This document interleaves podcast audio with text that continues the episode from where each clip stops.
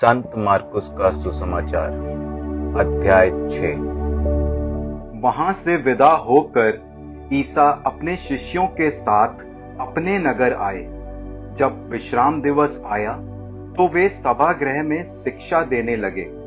बहुत से लोग सुन रहे थे और अचंभे में पढ़कर कहते थे, ये सब इसे कहाँ से मिला?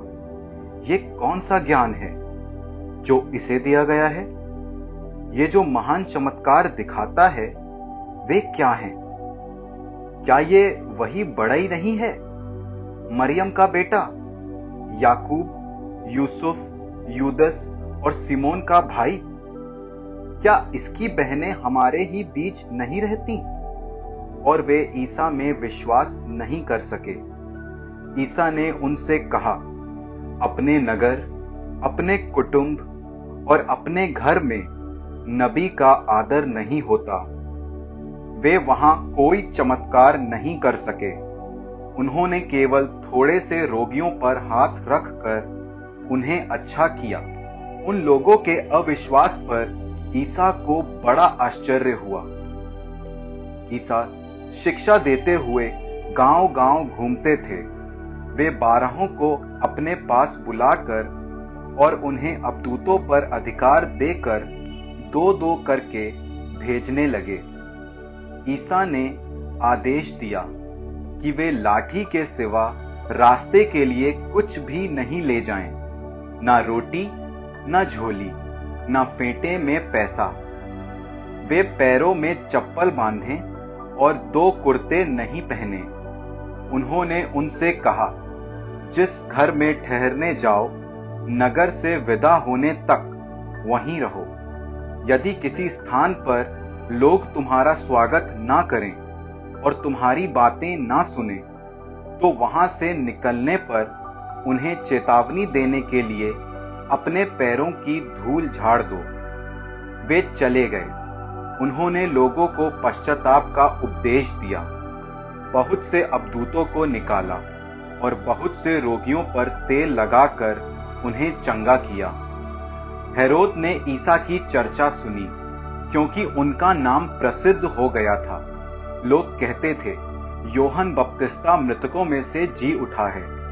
इसलिए वो ये चमत्कार दिखा रहा है। कुछ लोग कहते थे, ये एलियस है। कुछ लोग कहते थे, ये पुराने नबियों की तरह कोई नबी है। हेरोद ने यह सब सुनकर कहा, ये योहन ही है, जिसका सिर मैंने कटवाया है। और जो जी उठा है। हेरोद ने अपने भाई फिलिप की पत्नी हेरोदियस के कारण योहन को गिरफ़्तार किया और बंदी गृह में बाँध रखा था, क्योंकि हेरोद ने हेरोदियस से विवाह किया था और योहन ने हेरोद से कहा था, अपने भाई की पत्नी को रखना आपके लिए उचित नहीं है। इसी से हेरोदियस योहन से बैर करती थी और उसे मार डालना चाहती थी, किंतु ऐसा नहीं कर पाती थी। क्योंकि हेरोद योहन को धर्मात्मा और संत जानकर उस पर श्रद्धा रखता और उसकी रक्षा करता था। हेरोद उसके उपदेश सुनकर असमंजस में पड़ जाता था।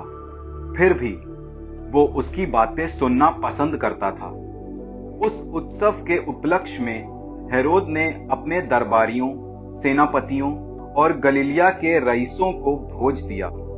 उस अवसर पर हेरोदियस की बेटी ने अंदर आकर नृत्य किया और हेरोद तथा उसके अतिथियों को मुग्ध कर लिया।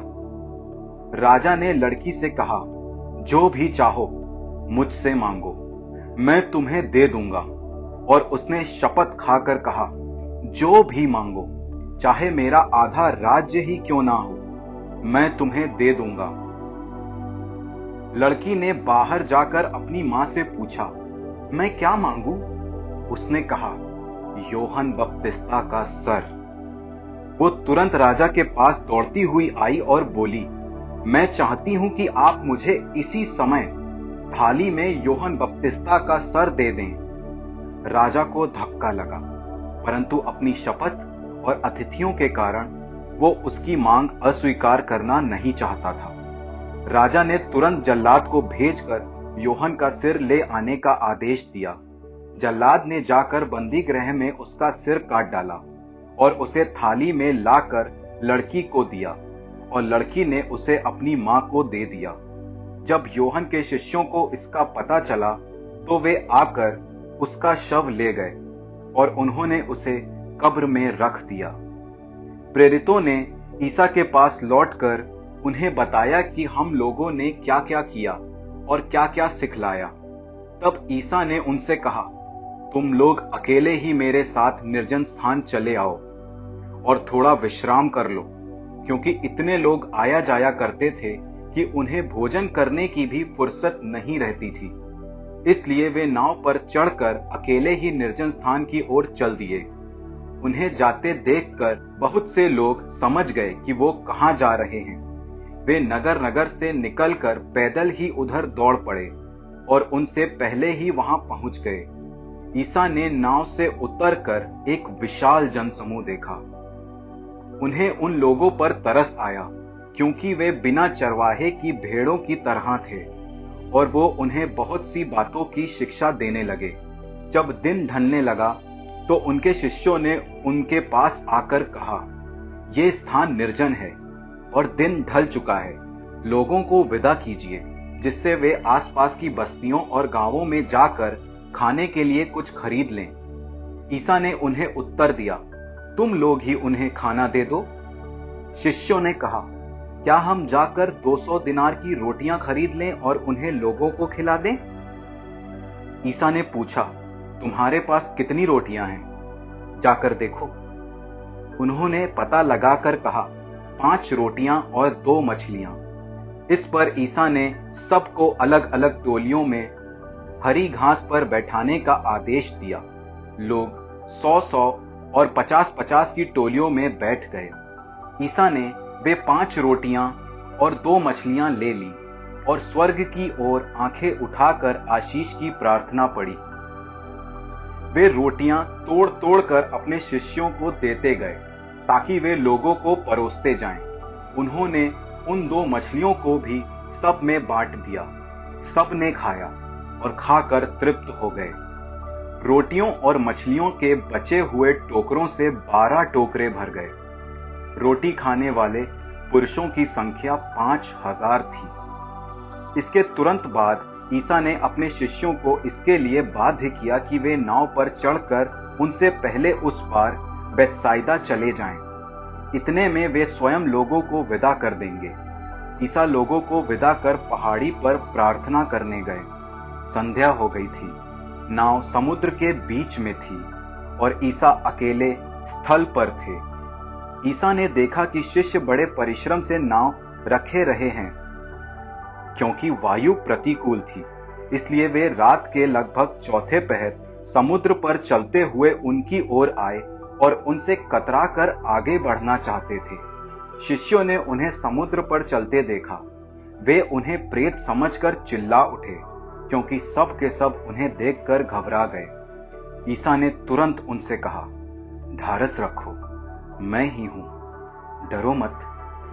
तब वे उनके पास आकर नाव पर चढ़े और वायु थम गई। शिष्य आश्चर्यचकित रह गए, क्योंकि वे अपनी बुद्धि की जड़ता के कारण रोटियों के चमत्कार का अर्थ नहीं समझ पाए थे।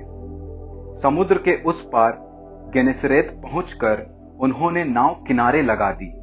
ज्यों ही वे भूमि पर उतरे, लोगों ने ईसा को पहचान लिया और वे उस सारे प्रदेश से दौड़ते हुए आए। जहाँ कहीं ईसा का पता चलता था, वहाँ वे चारपाइयों पर पड़े रोगियों को उनके पास ले आते थे। गाँव, नगर या बस्ती, कहीं भी ईसा आते थे वहाँ लोग रोगियों को चौकों पर रख कर अनुनय विनय करते थे कि वे उन्हें अपने कपड़े का पल्ला भर छूने दें। जितनों ने उनका स्पर्श किया, वे सब के सब अच्छे हो गए।